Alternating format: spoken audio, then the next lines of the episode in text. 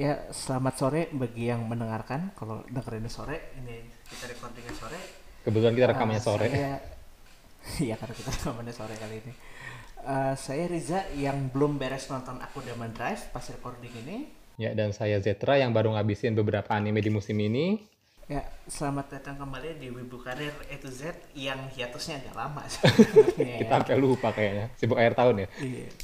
Ya, sibuk akhir tahun ya, terus beresin audio setup ya, tapi mainly sibuk akhir tahun sih. Jadi eh, ini kita recordingnya sebenarnya setelah Natal, udah gitu ya kita berapa minggu atau berapa bulan ya hiatus ya. Bulan kayaknya. Iya, jadi ya kemarin tuh hektik banget lah yang eh, satu hari meeting jam 9 pagi sampai jam 5 sore udah gitu ngerjain revisiannya ya malam gitu setelah meeting. Hmm. Nah, kalau lo gimana, Zed? Akhir tahun kemarin? Ya, sama lah mirip-mirip. Banyak kerja-kerjaan yang tertumpuk-tumpuk di belakang. Cicilan-cicilan kerjaan administratif yang kok nggak dari awal. Dan semacam-macamnya. Kayak ini, ini sekarang gue masih punya utang nih. Gue Senin depan masih masuk lagi nih. Ya gue juga Senin besok. Nah, Senin besok gue masih ada meeting sama klien juga sih. Wah, emang kayak gitu nggak kenal libur kayaknya. Eh, biasalah. Eh, ya episode minggu ini sebenarnya kali ini nggak minggu ini itu sebenarnya bukan tentang lagi bukan tentang kerjaan sih kita balik bahas wibu lagi. Emang kita pernah bahas kerjaan? Ya ada sih episode tentang kerjaan tapi karena audionya ngaco banget akhirnya nggak kita upload. Lebih parah dari audionya Gundam Seed. Nah, jadi eh, hari ini kita sebenarnya mau bahas salah satu seri shonen yang easily accessible karena komiknya di Indo terbit, terus eh, streaming juga masuk Netflix. Apa tuh Zed? Itu ya, yang apa kalau di video-video di Facebook itu, kalau orang kebakaran langsung muncul lagunya itu ya. iya, Atom. ya. Atom. Ya jadi eh, minggu ini kita eh, nggak minggu ini kali ini kita bahas Enen no Shohobutai ya judul bahasa Jepangnya cuman judul populer di Netflix sama komik serinya Fire Force yang eh, kalau kata orang sih ini yang dibayangkan anak kelas 1 SD waktu mendengar bahwa di bahasa Inggrisnya pemadam kebakaran tuh firefighter gitu. Emang kayak gimana nih bayangannya? Oh, firefighter tuh kan lo ada api terus apinya lo ajak berantem gitu kan. gimana ceritanya anjir apa ojek berantem? ya cuman jadi ya itu jadi eh, in general sih eh, dia karangannya aslinya manga ya karangannya Ats- Atsushi Okubo ya Iya, yang bikin apa? Soul Eater ya. ah, ah, sebelumnya bikin Soul Eater terus dia bikin yang weekly si Fire Force ini inti eh, introduction universe-nya keren sih jadi eh, kayak feature Tokyo yang satu dunia tuh kebakaran udah gitu sisa populasi manusia tuh ngungsi ke sebenarnya nggak ke Jepang juga kan ke daerah Tokyo sama sebagian eh, mainland China yang masih ada ya. Hmm. terus eh eh, pokoknya kalau penasaran sih sebenarnya dibandingin ya komik Indonya ada kalau penasaran banget. Cuman yang paling accessible sebenarnya tinggal buka di Netflix lah. Itu ada intronya yang tentang eh, kebakaran itu orang berubah jadi fire infernal monster udah gitu dilawan sama orang lain gitu. Cuman ya sebagai seri shonen yang setelah 2015 gitu ya kan kemarin sebenarnya ba- lumayan banyak tuh seri shonen yang naik gue sekarang paling enjoy baca tuh Fire Force ini sih Eh, bisa dibilang kalau gimana sih Wah, gua tidak punya perbandingan karena gue sendiri udah mulai jarang baca manga ya. Tapi kalau dari dibandingkan nonton ya, kalau gue nonton kan, jadi kayak gue sempat ngikutin uh, Kimetsu no Yaiba, Boku no Hero Academia, terus apa kemarin sempat Dr. Stone. Ya, salah satu yang paling enjoyable ini emang si Fire Force ini sih. Dan apa? Dan kemarin kan baru, baru tamat kemarin kan, season 2-nya. ya ya Itu jadi, oh iya nih, Iya, baru bener. banget. kita bahas dulu aja nih, mumpung baru tamat juga si animenya, season season 2-nya. Eh, kita ngikutin di Netflix sebenarnya jadi rada telat seminggu dibandingkan di Jepang tapi anyway eh, season 2 udah tamat season 2 nya 24 episode season 1 24 juga ya Iya, yang garap. Ya segituan. ha. yang garap tuh David Production jadi yang ngerjain animenya Jojo. Jadi sebenarnya quality adaptationnya sih oke tapi kayak apa ya? Kayak rada underrated gitu nggak sih dibandingin? Ya emang dia majalahnya bukan Shonen Jump sih asalnya iya sih. sih. Cuman kayak agak underrated gitu. Mm, kayaknya apa jarang banget yang bahas. Maksudnya di, maksudnya kalau kita ngomong agak better betteran yang mana sebenarnya ini much better dah dan others sih cuma emang orang kayak tidak terlalu tinggi hype-nya sama seri yang satu ini. Apa ya kayak eh sebenarnya sebe- kita juga sambil bahas shonen in general terutama shonen yang baru-baru sih di episode ini. Eh apa ya jadi si Fire Force ini sebenarnya karak apa karakterisasinya tuh banyak kayak parodi yang ngebecanda-becandain eh, shonen manga tapi yang era 2000-an sebenarnya 2006 2005 gitu. Kayak gimana itu? Gitu gue gue kebayangnya ya kayak eh, ada satu kalau gue lihat tuh jadi banyak yang komplain soal Fire Force nya sebelum kita malah belum bahas karakter dan lain-lain tapi anyway eh, ada satu karakter eh, Tamaki tau lah. Hmm. itu waifuru bukan? Jadi eh, Tamaki ini si karakter comical trait-nya itu dia entah kenapa selalu terjebak dalam satu situasi yang fan service gitu loh. Tiba-tiba bajunya terbang lah yang apalah gitu. Terus tiba-tiba dia kepleset udah gitu si karakter utama si Shinra kepalanya bisa masuk dalam baju lah bajunya lah gitu. Kayak the hell? Apakah ini tolafur Enggak cuman gue ini ya jadi banyak yang komplain soal Tamaki dibilangnya ini karakter kayak uh, fan service tapi di kayak ditumpahin segala fan service dikeluarin sampai enak liatnya. Hmm, nggak salah sih. Nah cuman enggak that's kalau kata gue ya di awal-awal sebelum kemarin terutama di akhir season 2 anime kan dia banyak karakter development sebenarnya Tamaki. Cuman Hmm. that's the whole point of the karakter gitu. Jadi sebenarnya dulu anime zaman ya 2000-an lah ya 2000-an awal 2000-an tengah gitu sampai 2010 2012 itu suka suka banyak yang uh, fan service nggak jelas gitu gitu yang di di jalan slice of life atau di apa yang kepleset terus tiba-tiba ah, cewek kepleset kelihatan apa atau apa gitu kan. Dan gue nggak ngerti sih kalau dulu banyak yang kayak menikmati itu cuman gue sih dari dulu males gitu. Ah, apa sih gitu nah si gue ngerasa Tamaki ini karakter yang dibikin emang buat ngebecandain gitu bahwa sebenarnya itu annoying lah iya sih nggak salah sih. Cuman ini yang ya apa di sangat dibikin eksesif karena emang buat katakanlah buat ngebecandain atau buat ngatain fan service yang kayak begitu gitu bahwa sebenarnya Hmm. annoying gitu. Dan gue sih ngeliatnya dengan dia dibecandain kayak gitu ya oke gitu. Jadi sesuatu yang gue bisa appreciate.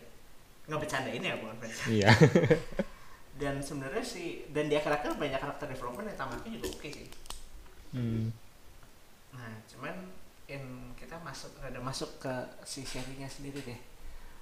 Eh, intinya gimana Zed? Lo mau ng- ngasih summary nggak kira-kira introduction sebenarnya uh, tentang apa sih? Ya, jadi Fire Force ini adalah anime tentang pemadam kebakaran yang menghadapi para infernal, orang-orang yang tiba-tiba menjadi monster api, lalu tiba-tiba muncul, oh mereka ini sebenarnya ada yang alami, ada yang dimunculkan secara sengaja oleh suatu organisasi bernama, gue nggak tahu apa itu nyebutnya, itu kerudung putih ya, kalau di komiknya kan kerudung putih atau apa gitu kan, evangelis or Iya. something gitu. Evangelist. nah.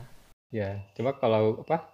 eh sebenarnya kalau lihat udah mulai agak tengah-tengah gitu kan udah mulai kelihatan ya. Oh, si Tudung Putih ini orang ada banyak dan emang everything apa semua itu emang dari mereka gitu kan kelihatannya kan. Ya Iya. gue nggak tahu gue baca komiknya juga nggak jauh-jauh amat sih. Terakhir pun baca komiknya waktu pertama kali ngalamin si show itu adiknya si siapa? Adiknya si Sindra. Cuma begitu lo nonton kayak kesannya kan emang semua masalah dari mereka dan lu melawan mereka gitu kan si apa tokoh utamanya ini. Tapi yang gue suka tuh untuk shonen untuk shonen zaman sekarang itu apa ya mereka walaupun kelihatannya kayak musuhnya sudah ada sudah jelas tapi nggak langsung dibeber di awal gitu loh Iya. dan ketika sudah dibeberin pun apa ya mereka tuh nggak kayak langsung berantem ketemu terus kalah berantem terus apa kalah terus hilang gitu enggak mereka berantem kalah mundur berantem kalah mundur. Jadi kayak ya musuh lo mungkin nambah satu dua muka baru tapi terlawan mereka gitu kayak apa dan tidak langsung nge- numpain semua apa sih yang awalnya emang oh ini nggak ketahuan nih oh ini misterius sama sekali apa bener misterius terus nggak langsung lo bleber di depan. Kalau lihat kayak si Kimetsu no Yaiba kan langsung oh jelas kan? Oh iya lawannya Muzan selesai. Gitu. Udah udah tahu kan oh final bossnya si Muzan gitu. Kalau ini kan kayak walaupun udah banyak muncul dan berkali-kali dilawan tapi kayak setiap arc itu bisa apa munculin plot twist baru gitu loh. Jadi kayak lu nggak bosan gitu ngikutinya. Gue sih suka dia di satu sisi sebenarnya ini apa kayak banyak di antara cerita si karakter-karakternya sama universe-nya tuh kayak rapi udah gitu banyak kayak layer gitu kan. Jadi setiap beres arc ada misteri yang di reveal ada misteri yang di reveal. Kadang misteri tentang si Shinra-nya karakter utamanya kadang-kadang tentang universe-nya. Mm-hmm. terus ternyata si villain sama universe-nya sama si ya organisasi in generalnya semua ada kaitannya gitu. Dan itu di reveal-nya pelan-pelan dan cukup fun gitu. Mm-hmm universe buildingnya dibandingin ya tadi uh, Kimetsu no Yaiba as popular as it is sebenarnya kalau gue ngikutin uh, baca komiknya gitu ya terutama sebenarnya boring ya. Nggak salah sih ya oke okay, uh, Ufotable uh, did uh, very good job gitu ya episode 19 itu. Tapi di luar itu pun lo pernah nonton dari awal boring juga. Iya. Nggak salah sih baca pun boring tapi ya ya jadi hype ya oke okay lah gitu ya. Mungkin kita terlalu tua atau kita karena udah uh, mm. dari lama udah rada bosan sebenarnya sama trop trop gitu. nah Fire Force ini cukup fun karena dia emang emang banyak ngebecandain uh, trop lain sih. Kayak tadi Tamaki terus kita bahas karakter utamanya apa sih? Shinra Shinra ini sangat shonen ya. Iya. Ya, shonen banget lah. Jadi uh, sedikit cerita si Shinra ini di ini dari chapter awal komiknya juga ada sih atau episode episode satu dua animenya. Jadi uh, diceritain pas kecil. Dia punya adik dia punya ibu bapaknya nggak tahu ke mana terus rumahnya kebakaran. Nah pas rumahnya kebakaran ibu ya kebakarannya ternyata karena tadi infernal monster itu adiknya hilang, ibunya hilang. Semua orang kira adik sama ibunya tuh kebakar habis dan semua orang kira jadi kalau di sana ya standar shonen lah ada power apa ada kayak magic power bla bla bla. Nah kalau di sini tuh berkaitan sama api kalau di universitas. Nah si Shinra ini dia punya uh, fire power yang nyembur dari kaki dan semua orang ngira kebakaran waktu dia kecil waktu yang ibunya hilang adiknya hilang tuh karena dia gitu jadi banyak yang nuduh Shinra tuh secara nggak sengaja ngebunuh keluarganya terus dari situ dia masuk ke akademi yang Fire Brigade itu ya karena dia pengen jadi hero. Ya karena kata ibunya si Shinra ini harus jadi hero buat adiknya gitu. Nah itu di depan banget di introduce seperti itu dan ke belakang banyak plot twist yang seru sih. Gimana Zed? ya itu juga sih pak uh, reveal si sirtanya kan pelan-pelan dan begitu apa tahu oh rupanya masih hidup oh rupanya masih ada semua tuh nggak yang apa ya terus apa tahu oh masih hidup didatengin ketemu nggak yang ujuk-ujuk sekali berantem lalu ya hampir kan sebenarnya hampir kan waktu pertama kali ngelawan si adiknya itu Sindra langsung ya. apa sebenarnya kalau dilihat di tipikal-tipikal apa sonen itu akan menjadi ally gitu kan Iya, antara adanya kalah, ya sebenarnya ya ini spoiler pertama sih adanya belum mati.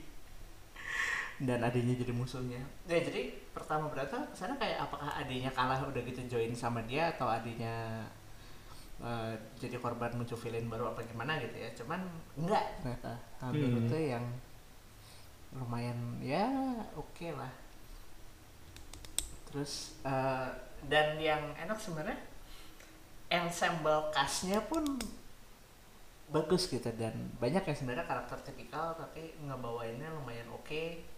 Dan ada beberapa yang emang komedinya parah sih. Jadi ada misalkan uh, yang ngaku rivalnya Sindra tuh Arthur namanya. Terus dia apa Biu gitu aja. Itu kalau di sana-sana lain itu emang beneran rival lalu ini ya? Wah, pernah ya, berantem rival. minimal gitu ya? Iya, biasanya kan rival keren, rival keren ini rivalnya bodoh. dan emang semua dan apa ya disajikan nggak nggak dibikin keren jadi disajikan semua karakter di komik itu mengakui bahwa Arthur Arthur tuh emang bodoh banget ya. Hmm. dan beberapa apa ya beberapa encounter yang beberapa battle gitu eh, dia menang atau kalau nggak Arthur tuh sangat contribute ke whole situation karena dia bodoh gitu bener nggak salah sih dan itu yang apa hal-hal yang jadi fun bacanya jadi yang serius-serius tapi banyak hal yang nggak usah diseriusin gitu loh. Bahkan apa kalau lihat beberapa battle itu nggak kayak dibuat kayak anime lain kesannya kan kayak begitu battle itu ada sesuatu yang selesai dan kayak menutup dengan keren kan? Sini tuh banyak battle yang emang ditutup tuh dengan emang ya biasa aja ya that's it. Mereka kalah terus kayak ya udah dan gak mesti keren gitu. Jadi emang bener-bener dibuat apa ya nggak terlalu dramatis iya yang yang nggak perlu dramatis ya nggak usah. Ya biasanya Arthur. Beberapa emang bodoh banget sih. Yang yang biasanya gitu tuh Arthur sama ini apa siapa? Uh, vice captain topi. Uh, siapa namanya ya? Yang mana yang mana? Yang pertama kali pakai shotgun itu loh. Oh aduh. Oh Hinawa Hinawa. Jadi uh, vice captainnya tuh jadi di di universe itu in general ada beberapa level firepower. Level 1 itu kalau gagal kontrol udah gitu berubah jadi monster api itu jadi infernal. Disebutnya generasi 1 generasi 2 itu kalau uh, dia nggak bisa ngeluarin api sendiri tapi bisa ngendaliin api dari luar. Jadi uh, standarnya kayak kalau di ini ya kali ya kalau di Eng firebender normal kali ya jadi hmm. dia nggak bisa ngeluarin api sendiri. Terus uh, ada yang generasi 3 itu yang bisa ngeluarin api sendiri. Nah si Shinra terus Arthur itu hitungannya generasi 3 tapi dia gabung ke kayak uh, kompi atau squad pemadam kebakaran yang uh, dua uh, senior officernya itu generasi 2 jadi nggak bisa ngeluarin api sendiri dan kaptennya sebenarnya nggak punya power gitu.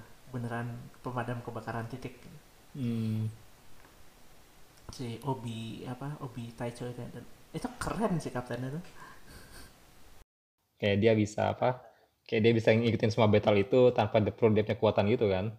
Dan iya. apa maksudnya ketika udah sejauh 48 episode di animenya eh, 40 40-an episode di animenya itu uh, dengan apa inf power inflation dari awal sampai sini kan cukup berasa ya. Dan dia pun kayak nggak nggak kalah gitu loh untuk ngadepin musuh-musuhnya even di level yang sekarang gitu. Nah even ini jadi uh, salah satu yang menurut gue dia ngambil atau nggak parodiin atau ngebicarain shonen trop lama itu kalau dulu uh, Bleach itu salah satu hal yang di reveal terus dulu tuh kayak hal paling keren gitu kan ada 13 divisi terus ada 13 kapten terus beda-beda gitu kan. Hmm. Nah, di Fire Force ada juga dan nggak enaknya sih nggak nggak dibikin serius banget juga jadi uh, si Shinra dan Arthur itu kan di divisi di squad 8 ya nah terus dibilangnya yang paling kuat itu kaptennya 7 sama kaptennya satu. Iya. Yeah. nah so far even kaptennya 7 tuh ngakuin bahwa si Obi Taicho itu kaptennya 8 tuh emang kuat gitu. Padahal dia nggak punya power apa apa juga. Mm. jadi gue sebenarnya kalau lagi ya pas lagi arc yang emang lagi berantem gitu ya gue paling salah satu yang paling gue tungguin tuh Obi gitu. Dia lawan siapa terus bakal ngapain gitu. Oh. Kalau gue ya di luar uh, ya Shinra ya sama ini lawak-lawaknya Arthur.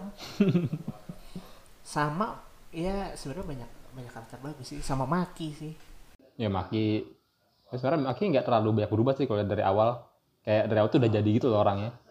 Iya dan dia kemarin sempat sebenarnya anime terakhir arc gede battle terakhir kan sebenarnya kalau di komik tuh arc Maki tapi nggak malah nggak terlalu fokus Maki ya di animenya. Iya karena dia kayak ya, muncul di akhir-akhir doang nggak dan ceritanya Maki yang sebelum dia muncul di akhir-akhir itu juga cuman kayak satu episode gitu kan mm -hmm.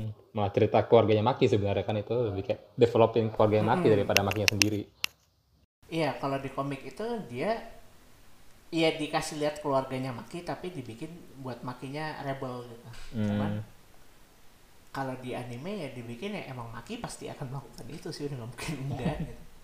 Tinggal nunggu doang. Terus ada arc-nya itu juga bagus Uh, jadi kalau nonton baru uh, memutuskan oke nyoba nonton di Netflix gitu arc yang lo suka apa sih Kalau arc-nya di anime ya, so far itu arc-nya yang apa? Si siapa yang kecil itu? Anak kecil? Nataku, Nataku. Itu cukup oke sih. Sama yang paling gue suka itu pas pertama kali di siapa? Di ketemu tujuh yang dia ngeluarin apa? Akatsuki juru- nama jurusnya ya. oh iya Itu waktu gue baca di komiknya tuh salah satu scene yang paling gue harapin gue nonton di anime gitu loh. oh iya di komiknya pun keren kan Heeh. pas di anime kayak wih keren gue tapi buat momen kalau gue kalau di komik dan di anime jadi sebenarnya anime gue ba- sempat baca dikit terus habis itu nonton anime terus baca komiknya lagi momen yang menurut gue establishing momen banget itu adalah pertama kali ini pertama kali ke ngerekrut Tamaki yang ngelawan mereka Oh, itu itu keren yang inget-inget. jadi ya emang eh, bahwa salah satu elemen penting di cerita ini konspirasi besar gitu udah gitu si Shinra emang hero gitu Hmm. itu keren terus yang tadi yang eh, tujuh itu keren itu nutup season 1 kalau nggak salah ya Yang mana? Lawan show ya? yang Akatsuki Akatsuki Enggak, Akatsuki. Show ya? Season 1 tuh ngelawan show season 1. Pas sebelum show. Itu mau season 1 banyak yang kalau mau nonton Netflix tuh banyak yang bagus season 2 tadi yang cerita Nataku tuh kan tengah-tengah season 2 Iya. Hmm, season 2 yang kemarin bagus ya lumayan. Yang ke ini, ke apa? Yang ke China itu kan. Yang ke China lumayan. Itu yang ke China tuh sebelum ini kan sebelum Nataku kan. Sebelum, sebelum aku. Urutannya iya ke China dulu, Nataku terus abis itu yang ini eh tengah-tengah situ ada yang ini yang nomor 5 itu loh. Eh, yang mana nomor 5? Yang ada istilahnya adola bers adola bers lagi Oh, yang nggak prediksi itu. Itu setelah China kan masalahnya. Pas setelah China itu dulu baru Nataku kan sih. hmm, hmm. Iya, jadi si universe building dan konspirasinya oke lah. Terus eh, karakter-karakternya oke. Terus apa lagi Zed yang lo pengen bahas? Eh, sama itu siapa? Animenya soundtracknya bagus. Eh, sama yang gue suka tuh itu siapa? Bagaimana di tiap kelompok itu nggak bener-bener apa ya istilahnya? Nggak bener-bener kayak cuma kelompok doang gitu loh. Jadi kayak kelompok satu koneknya ke mana, kelompok dua koneknya ke mana. Kayak cuma kelompok, kelompok 8 doang kan yang nggak konek ke mana-mana dari awal gitu. Itu sih kayak dia jadi apa? Mengelompokkannya tuh lebih luas gitu. Iya, kalau itu kan ada tiga faksi ya antara pemadam kebakaran, militer, sama si Holy Soul Church-nya itu ya. Eh, sama Haijima ya. Haijima terus apa? eh, satu kan apa nempel ke mana ke bukan evangelis apa sih mereka nyebutnya? Curse-nya itu ya. Iya, Holy Soul Church itu kan. Jadi ya universe-nya bagus, terus nge-develop awalnya bagus sih. Jadi ini sambil nyambung ke shonen yang baru in general ya. Eh gue ngeliatnya sih shonen setelah 2015 mungkin ya, dia banyak yang eh kalau shonen yang dulu kan kayak start dari awal, start dari kecil terus escalating makin gede makin gede gitu kan Hmm. kalau nggak makin ketemu sama uh, musuh gedenya itu belakangan atau konflik besar belakangan kalau sekarang sekarang kan banyak yang tanda kutip uh, langsung let's get to the point gitu loh. Jadi si development kecil-kecil itu di skip kayak ya paling kelihatan Kimetsu no Yaiba sih lo di baru baru arc keberapa udah tetap Muzannya udah nongol gitu kan. Iya. lu pasti lawan Muzan gitu. Udah gitu sempat ya kalau ke belakang belakang kan sempat ada yang dia ngumpulin sampel darah vampir buat lawan Muzan itu tuh nggak pernah dibahas hampir nggak pernah dibahas lagi tuh tau tau ada hasilnya jadi akhir. Oh iya, sejak muncul Hasira kayaknya ya. iya terus gitu juga. Jadi eh, mirip juga dia ngambil kayak Bleach kan ada si kapten-kapten itu. Dan lebih kalau di Kimetsu no Yaiba tuh lebih dianggap serius gitu loh. Ya kan di Fire Force tuh kayak hahi hahi gitu kan nah itu kan contoh uh, Kimetsu no Yaiba terus Hiroaka juga more or less dia ya All Might dari awal. Nah kalau ini mungkin rasanya si Fire Force ini lebih dia mencoba bikin uh, shonen yang agak klasik yang 2000 tengah tapi dicoba dipoles lagi buat di era setelah 2015 gitu. Itu lumayan ya experience-nya oke okay sih. Lalu gimana sih?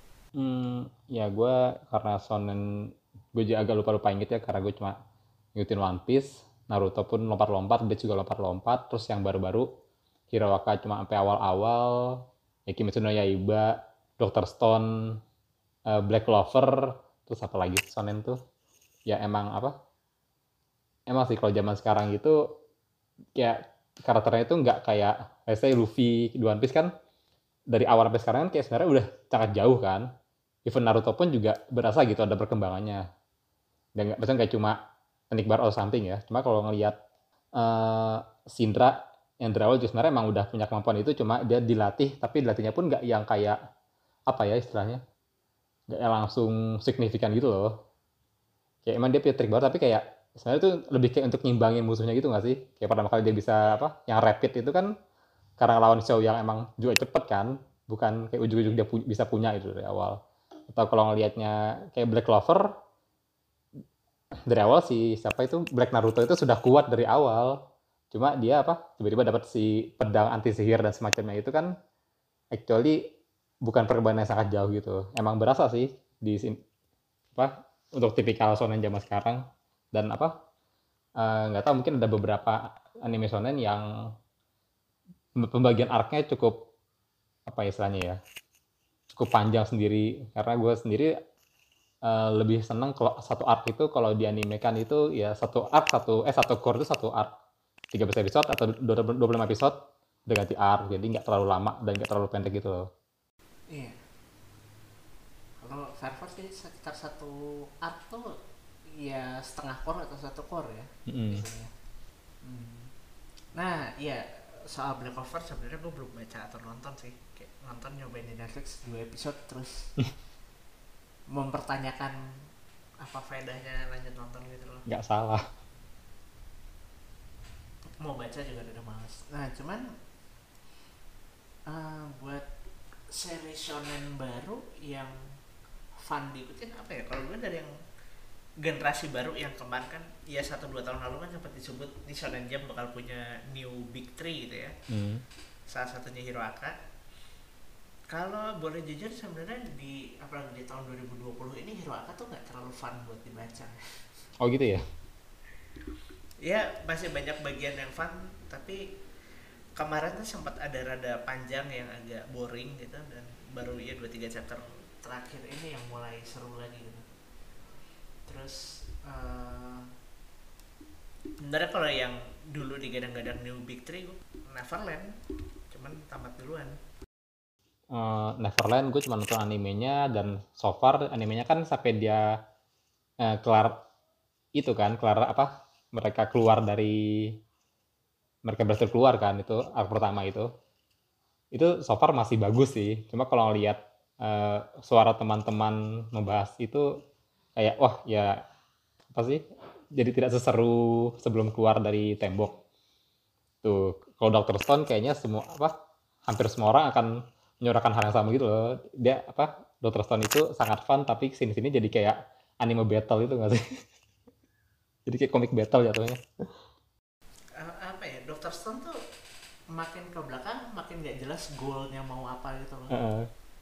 sebenarnya jelas sih jelas sih tapi dia supaya orang uh, ngikutin tuh dapat kayak dapat value gitu ya dia berusaha setiap chapter tuh ada obstacle udah gitu mereka inventing sesuatu terus uh, berhasil udah gitu next chapter masih di quest yang sama ada obstacle terus bikin apa terus apa gitu nah uh, ya mereka udah berapa ratus chapter dengan formula kayak gitu mungkin udah waktunya rada ada adjustment sih Mm -hmm. Tapi jadi apa, perang gak stop-stop gitu ya dari yang perang Sukasa, yeah, terus perang yeah. lawan ini, terus Amrik. Like what? Why? Iya, art yang art yang pulau dia dapat tool yang itu juga bagus sih. Oh itu asik, asik banget. iya itu itu asik tuh nah cuman pas mulai sampai gue tuh mulai rada sebenarnya bukan apa ya jenuh atau kalau nggak pacingnya rada kurang oke tuh yang mulai itu dokter Seno itu Iya, Amrik ya. Mulai Amrik udah mulai Ah, mulai Amrik tuh udah mulai rada eh, ngebawanya kayak dipanjang-panjangin nggak perlu gitu loh kayak eh, sekarang kan mereka lagi ke Brazil ya kalau nggak salah. Hmm, terus menurut gue sih ada stowaway ada mereka sambil dikejar tuh nggak penting ya nggak perlu gitu. Apa menambah tension yang nggak perlu dan nggak nggak relevan ke arc gedenya sebenarnya. Cuman wah masa nggak ada pressure nggak ada tension sih dikasih Itu. dikejar gitu. Cuman nggak nggak ada nggak ada faedahnya juga. Nah terus eh, apa ya yang kemarin rada hype juga Chainsaw Man oh nggak baca ya wah nggak baca sih gue cuma baru baca bentuk dikit satu dua chapter ya.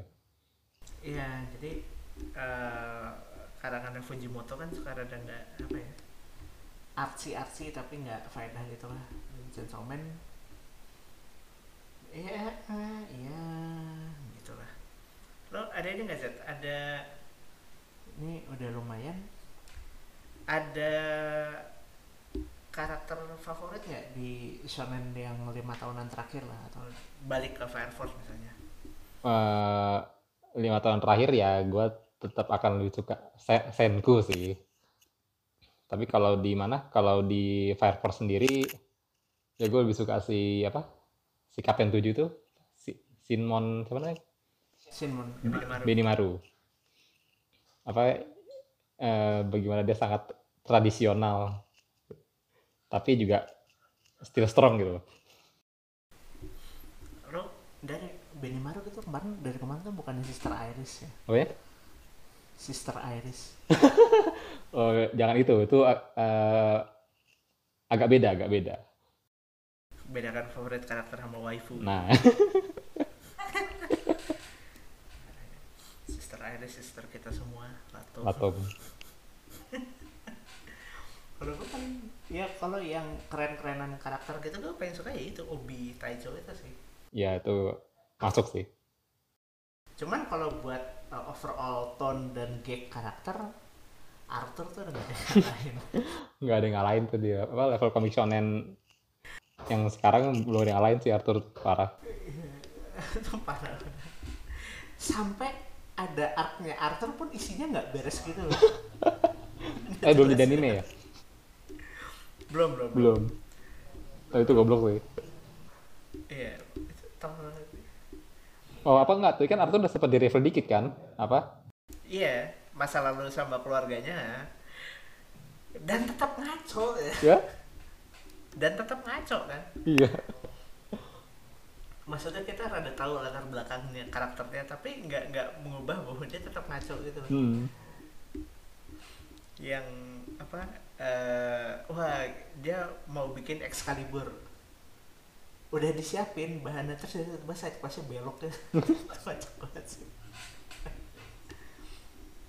Dan tapi yang berada ini di apa ya momen di Fairfax tuh momen heroic drama yang kalau One Piece tuh yang eh, heroic terus eh, terharu apa momen yang bikin terharunya tuh masih ada sih biarpun nggak strong banget tapi kalau dibandingin sama kayak let's say Hero Aka gitu itu kan nggak nggak gimana banget sebenarnya Hero Hmm. kalau lo gimana Zed? dari shonen-shonen baru ada yang gitu nggak kayak One Piece tuh kan dulu setiap kayak mau masuk konklusi art tuh kan yang apa mengharukan in a good way gitu loh Iya banget tuh. Tiap arc loh ya. Hampir tiap arc dulu kayak gitu. hampir tiap arc ya Hmm. sekarang juga sebenarnya tiap arc kayak begitu sih cuman arcnya beresnya lama jadi payback apa payoff gitunya nunggunya berapa tahun gitu. Bener-bener. Kayak Wano udah ke mana tuh Wano nih. dari yang baru-baru ada yang bisa ya Fairfax kan tadi momennya ada dan itu bagus tapi nggak nggak ngedeliver se impactful One Piece misalnya kalau lo dari shonen-shonen baru ada nggak yang nyampe ke sana Wah, shonen ini belum nemu sih yang bisa mengharukan sebegitunya.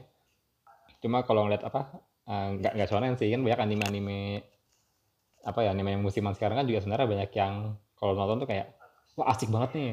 Tapi kalau apa eh, apa sih namanya Ikebukuro Westgate Park itu itu kayak hampir tiap episode itu dia adalah dia memberikan suatu cerita yang sangat wholesome dan selalu mengharukan dan mengharukannya gitu loh tiap cerita episodenya itu cuma emang bukan tipe shonen anime sih yang rada ya kalau di luar shonen anime gitu ya atau kalau enggak yang enggak dari manga The Great Pretender bagus sih. Oh iya iya aduh.